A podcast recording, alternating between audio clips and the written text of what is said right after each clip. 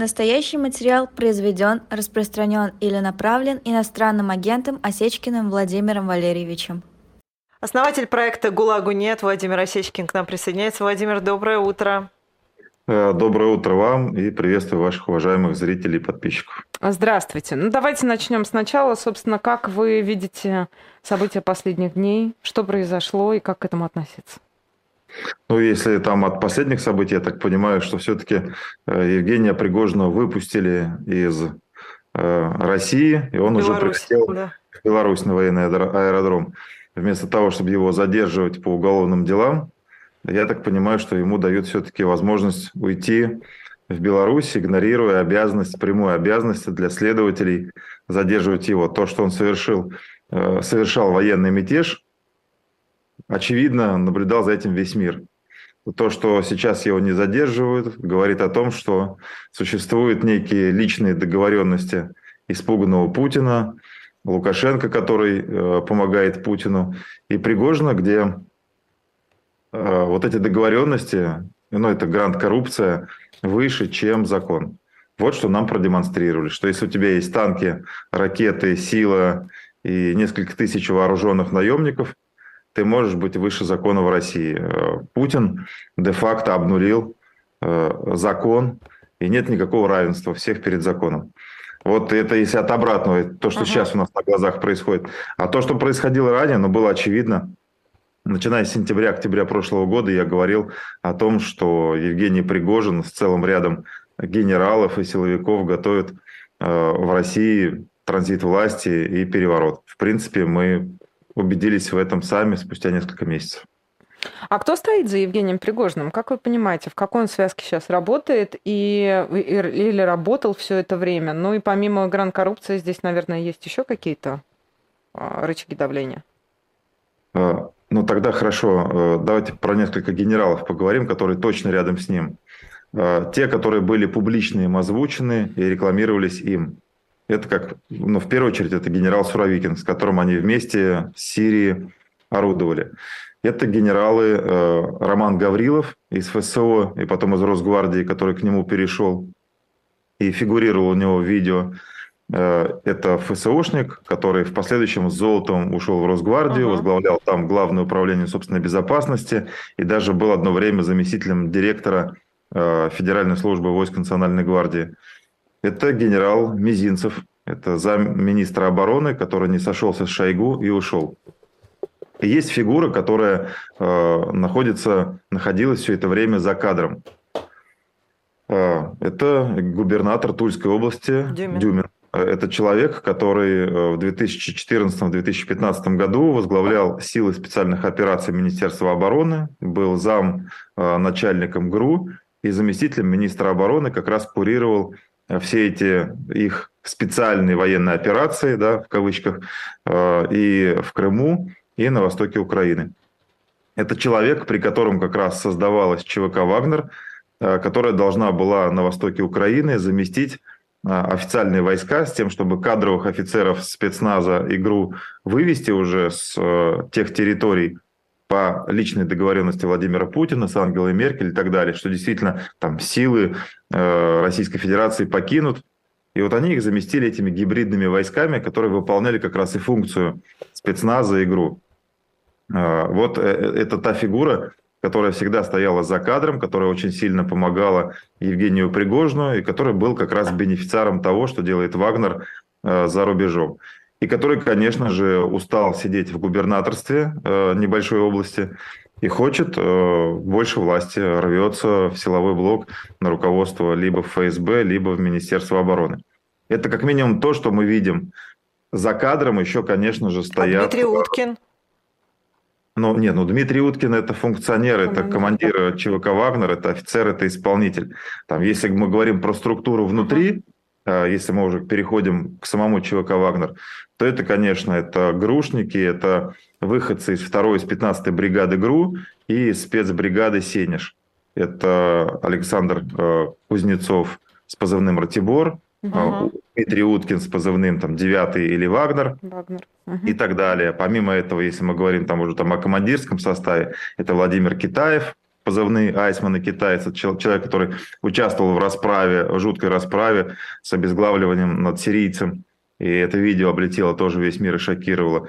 Это Федор Лещук, э, уроженец Калуги, который является одним из командиров Э, одного из подразделений ЧВК Вагнер, ну и так далее. Даже можно по всей этой структуре э, проходиться вниз. Плюс, конечно, куратор службы безопасности. Это Андрей Трошев, это Субботин, один из бывших начальников отделов УФСКН по Санкт-Петербургу, который более 10 лет работает на Пригожина и так далее. Вся эта, конечно, структура, она сейчас становится все более и более очевидная и явная.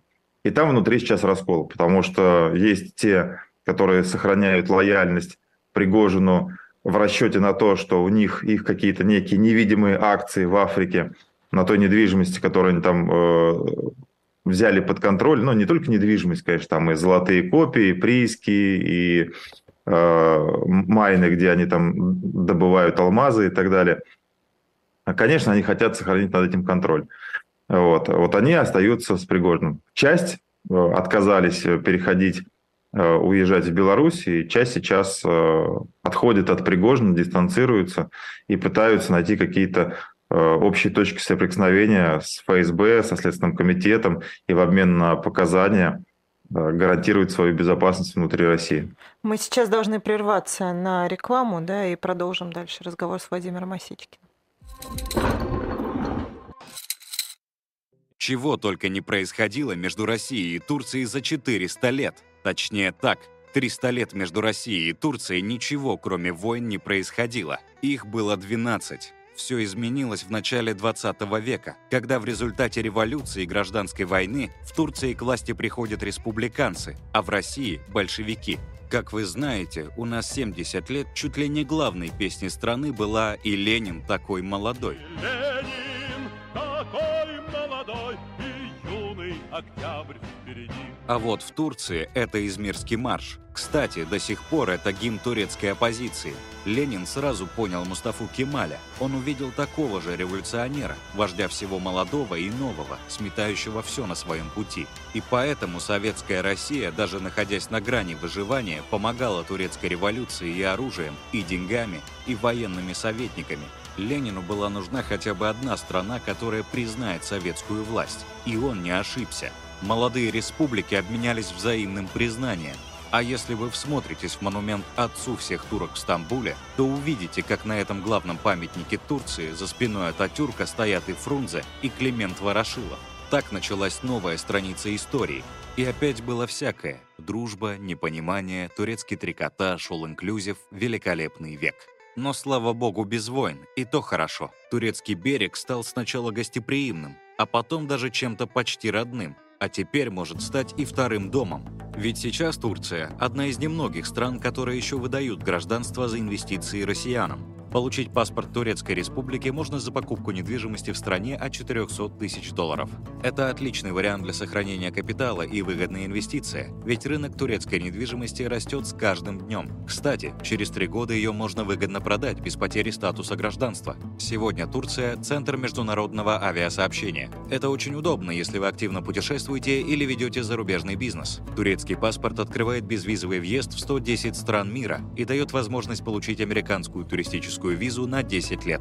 С ним намного проще открывать зарубежные счета, да и в целом избежать множества ограничений. При этом постоянно жить в Турции совсем не обязательно. Вы можете пользоваться преимуществами второго гражданства, находясь где угодно. Чтобы приобретение недвижимости в чужой стране и оформление гражданства не стало пугающим препятствием, обратитесь к международной компании Astons, у которой более 30 лет опыта в иммиграционном секторе. Эксперты помогут вам на всех этапах, от подбора подходящей недвижимости и заключения прозрачной сделки до получения паспорта. Обращайтесь к Astons и уже сегодня начинайте готовить запасной аэродром на завтра. Контакты оставляем в описании.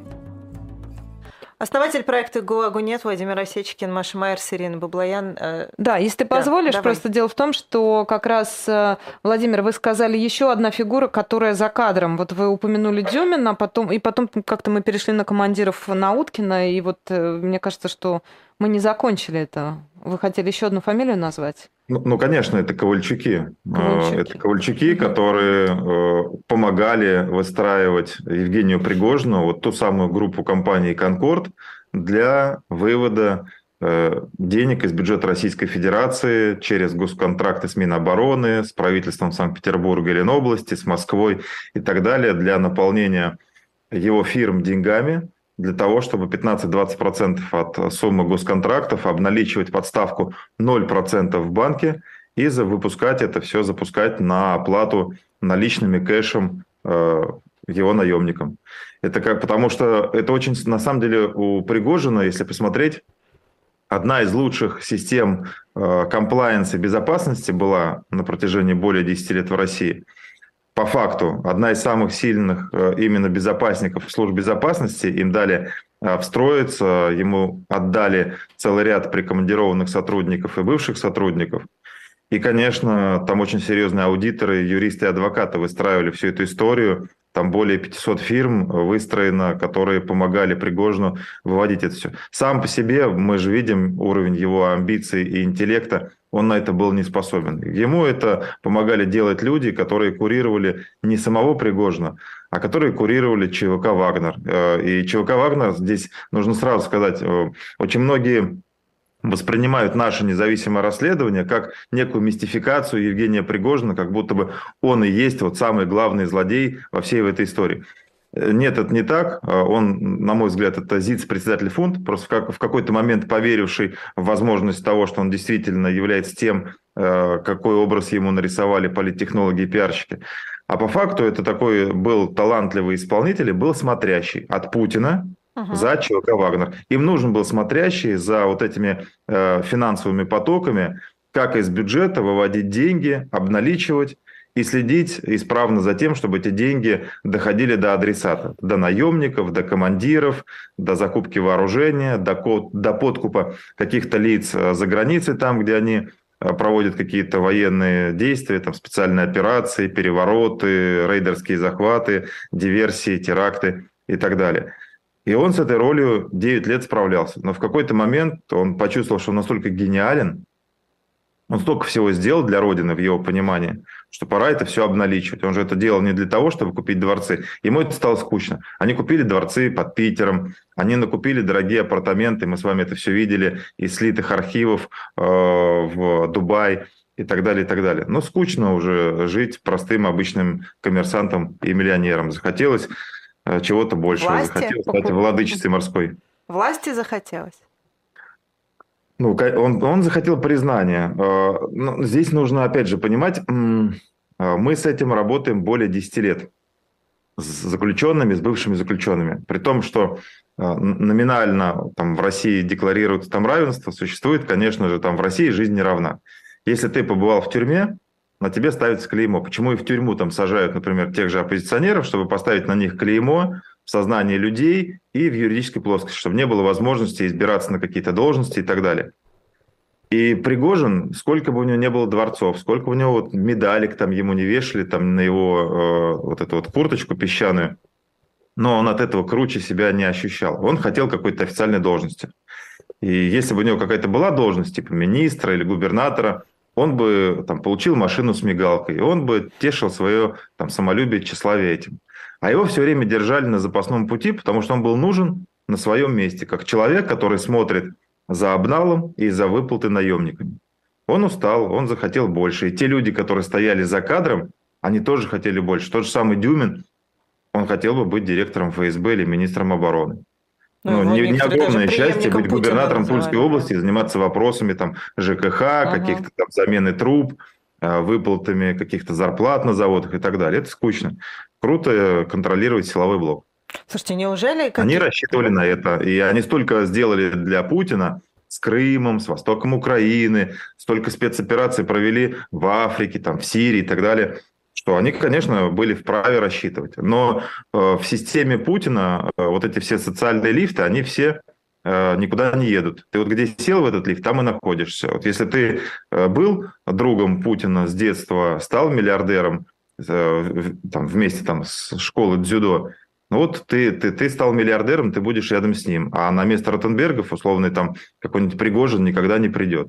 И каждый занимает свою позицию. Это очень стабильная была система на протяжении 20 лет. А вот этим ребятам, которые чуть помоложе, им очень сильно хотелось попасть туда на самый высокий уровень вместе с Путиным, потому что именно они убили огромное количество людей и положили там тысячи жизней ради этого. Вместе с Путиным ради... или не вместе, это еще большой вопрос. Так подождите, Владимир, правильно я понимаю, из того, что вы рассказываете, складывается ощущение, что весь Пригожинский мятеж – это вообще большой договорняк. Это так? Я могу сказать, что те, кто стояли вот за этим мятежом, а, конечно же, они это использовали в свою пользу для того, чтобы перераспределить активы. А, действительно, вот эта история с мятежом, она очень наглядно показала Путину, а, кто остался рядом с ним в сложной ситуации, а кто из тех, которые там были бенефициарами этого режима на протяжении последних там 10-15 лет, сели быстро в самолеты и улетели на всякий случай подальше. Прям списочки есть, наверное, да? Да, да, было очень понятно, кто условно там приехал там в Новоогарево э, или в Кремль и сказал, Володь, мы с тобой, вот мы посидим, там дай нам автомат, мы сейчас все отстоим, и наша служба безопасности будет вместе с тобой. А кто-то сказал, вы знаете, у меня такие срочные дела образовались, как поеду я там полечу, там поем хачапури или mm. там какого-нибудь вкусного мяса в Турции и так далее, я лучше туда.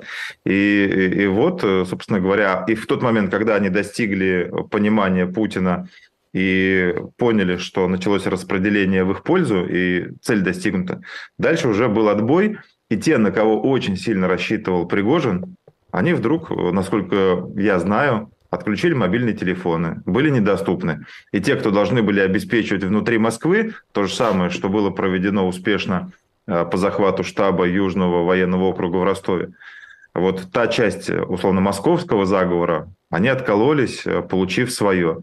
Плюс, конечно же, Пригожин очень сильно рассчитывал на то, что со всей России в Москву в одночасье по его команде поедут автоколонны с флагами ЧВК «Вагнер», чтобы создать вот эту всенародную поддержку, чтобы действительно там э, миллион людей плюс э, армия ЧВК собрались в Москве, и они могли диктовать условия, не только там назначать и снимать начальника генштаба, но и гораздо более серьезные назначения, вплоть там до э, смены руководства России. Ну, никто не поехал. Э, лайки ставить, смотреть э, какие-то интересные пассионарные видео с Пригожиным многим интересно. Лайки ставить в Телеграме безопасно. Э, взять флаг и 10 километров вокруг своего родного города прокатиться с флагом они могут. Поехать в Москву а делать революцию? Нет, это не, история не, не про эту публику. Владимир, если говорить о людях, которые, ну, собственно, которыми руководил э, Пригожин, да, его бойцами, наемниками, э, все время казалось, что ну, они достаточно верны Пригожину. И мало верилось в то, что они перейдут под командование Министерства обороны. Уж точно после, не после того, как их а, накачивали все время, что, собственно, им плевать на своих солдат и так далее, и так далее. Неужели они... Ну, то есть это что, это какое-то разочарование в Пригожине, поэтому они туда перейдут, и им что, такие же условия там предоставят? А, нужно понимать, что у Пригожина и его окружения было ложное понимание. А, они думали, что все выстроено, заточено лично на лояльность к ним. А многие из тех, кто были в системе, понимали, что они там ровно потому, что они там, там часть там, путинистов. И в какой-то определенный момент э, вот, произошло вот это вот раздвоение. И людям нужно было выбирать. И часть бывших военных, и часть бывших грушников, кстати говоря, которые были в ЧВК «Вагнер», они сказали, что, конечно, они останутся в России, и они будут подписывать контракты. Плюс нужно понимать, что по ним же тоже проводилась психологическая обработка им предлагались в целый ряд других так называемых там ЧВК, спецотрядов, там «Редут», э, и там э, «Поток», «Конвой». Им начали предлагать суммы в два раза больше, чем предлагал Евгений Пригожин. Ого. В том числе, там, например, Росатом был готов по 200 тысяч рублей в месяц доплачивать к э, зарплате Минобороны, плюс с тем, чтобы оттянуть. И у них за последнее время им действительно удалось оттянуть там сотни Э, наемников с большим военным опытом, с боевым опытом и так далее. И, по сути, да, ЧВК «Вагнер» — это что? Это особый отдел из службы безопасности Пригожина, которые погрязли в убийствах, которые понимают, что внутри России их либо убьют, либо посадят. Э, есть какое-то количество бывших заключенных, которые четко понимают, что Минобороны с ними ни при каких обстоятельствах не подпишет никакие контракты и соглашения. Они туда не пройдут, фейс-контроль не пройдут. Uh-huh. И есть вот ряд командиров, э, которым Пригожин что-то пообещал. Плюс э, очень важно здесь знать следующую деталь, немаловажную. Э, Пригожин перед началом всего этого озвучивал личному составу, в первую очередь командирам и заместителям командиров, что якобы вся эта история согласована лично с Путиным, что угу. Путин слаб, э, он нуждается в помощи, чтобы заменить руководство ФСБ и Минобороны, которых он опасается. И нам нужно пойти... Вот какая... Он создал легенду, понимание, что якобы там наверху все согласовано. А в тот момент, когда испуганный Путин приехал в Кремль и записал там небольшое видео, где он там зачем-то рассказывал про Первую мировую войну, про 1917 год, ну, потому что он действительно он находился в тот момент э, в уверенности, что он стоит на пороге революции, мятежа, госпереворота. То есть, когда Путин это все озвучивал, он действительно верил и боялся возможности реализации этого сценария. Это сейчас он уже опять бравирует, выправляет все и что-то там рассказывает про теории заговора и про то, что на Западе нужно было все это кому-то. Вот. А, поэтому люди находились э, там в неведении. А когда Путин э, рассказал, что, ребята, как бы остановитесь, не делайте 17-й год, там, э, давайте, я же тоже гражданин Российской Федерации, такой же, как и вы, впервые вообще, по-моему, за, за все 20 лет он что-то подобное там произнес, сказав, что он просто гражданин Российской Федерации. Вот, чем, конечно, удивил. Угу.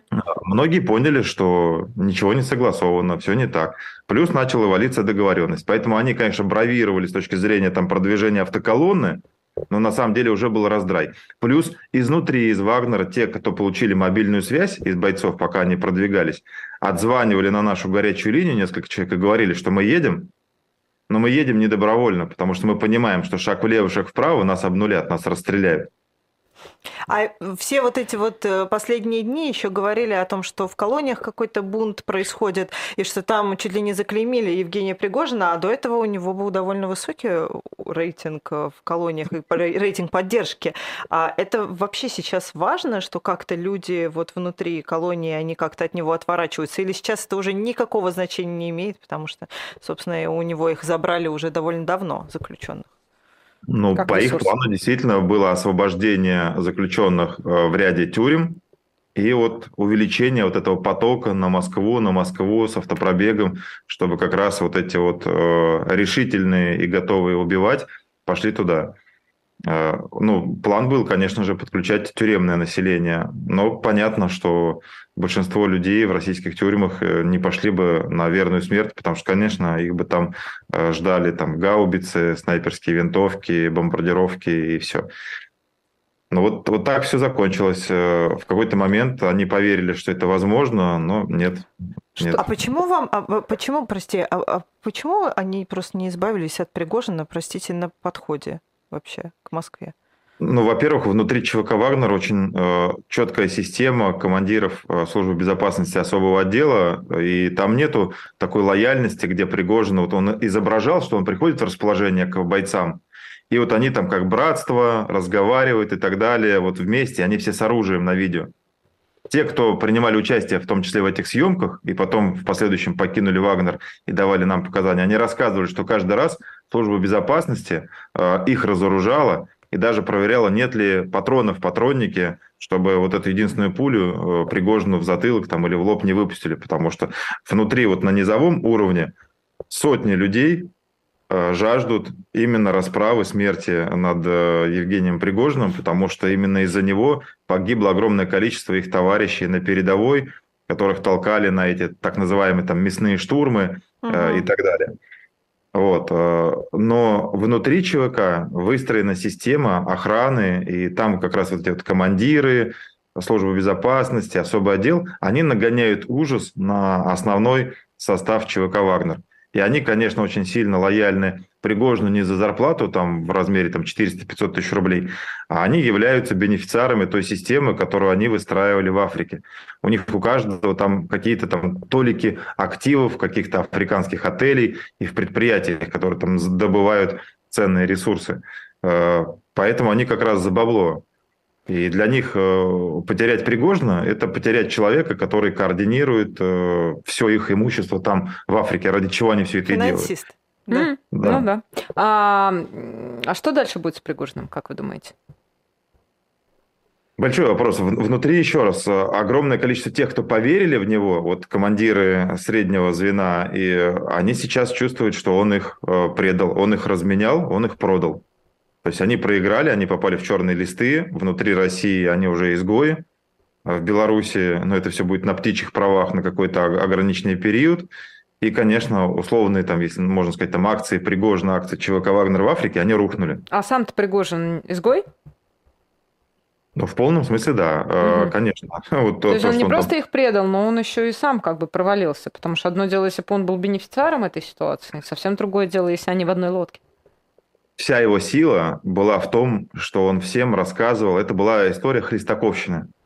А, у меня в Москве только 3000 курьеров, как он там, 25 тысяч наемников, когда там 8 тысяч, из которых половина хочет домой. И с Пушкиным он, с Путиным, на дружеской ноге. Вот как это все э, проходило. И именно эта иллюзия, вот, что он с Пушкиным на дружеской ноге, то есть с Путиным, и аналогии просто провожу с классиком, uh-huh. она создавала иллюзию у многих, что, слушайте, я в одном рукопожатии нахожусь от самого Путина, ничего себе. Какая бы армия дала бы ему такую возможность? А сейчас этот миф разрушен. Сейчас несколько раз подряд Путин четко проговорил, что то, что сделал Евгений Пригожин и его окружение – это предательство. И, соответственно, ну а как э, расправляется Путин с предателями, э, с помощью новичка и так далее, все мы знаем. Поэтому, да, понятно, что месть – это холодное блюдо. Для Путина было важно не потерять хотя бы часть кадыровцев в бойне с э, ЧВК «Вагнер». Нужно было сохранить эту гвардию для контроля Кавказа – Нужно было не допустить бойню в Москве, в Московской области, потому что это однозначно привело бы к гибели, убийству там, тысяч россиян по обе стороны э, вот этой невидимой линии э, мятежа и фронта. Поэтому он сейчас стиснул зубы, и чтобы не рухнули вот те рейтинги базовые, он пошел на вот это вот публичное унижение, и мы пока еще не видим серии арестов который, конечно же, готовится. Потому что полным ходом то, что нам сообщают источники, вот там вчера до поздней ночи я получал сообщение, готовятся десятки и ОРМ, и следственных действий, и обысковых мероприятий, и задержаний.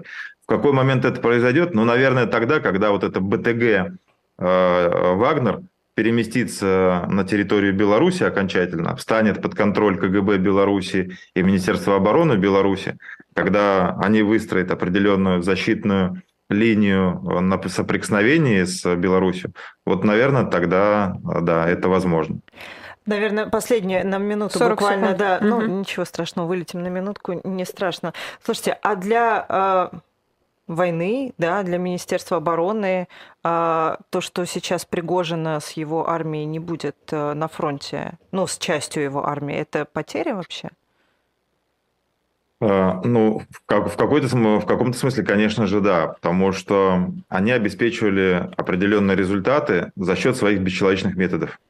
Потому что у них были вот эти заградотряды, система расстрела, если отступаешь назад, в любом случае вперед, выполнять команду, иначе прибегают командиры, прям там тебя на передовой обнуляют, расстреливают и так далее. То есть э, люди там находились под воздействием, под угрозой там, кувалды и расстрела. Ну, конечно же, да, при том, что они сейчас пытаются повторить эту практику в различных там штурмах Z и так uh-huh. далее, но это так эффективно, как в Вагнере, не работает. А, вот. Владимир. Но еще раз, это не, это не, э, не, не сила Вагнер, как они пытались выдать, а это была только история про эффективную репрессивную модель и про бесчисленное количество заключенных, которых они просто не считали, а там 300-500 человек в день поставляли на передовую, и у них была там статистика один метр, один человек для продвижения вперед. А, Но да. и, и заключен... Да, заключенные заканчиваются, поэтому здесь э, все. Да, вот на все хотел как раз последний вопрос. Вагнер все? Ну, в том, в том Вагнере, который был, все, он закончился в том виде, в котором есть сейчас. Они будут пытаться перестраиваться, но Пригожин все?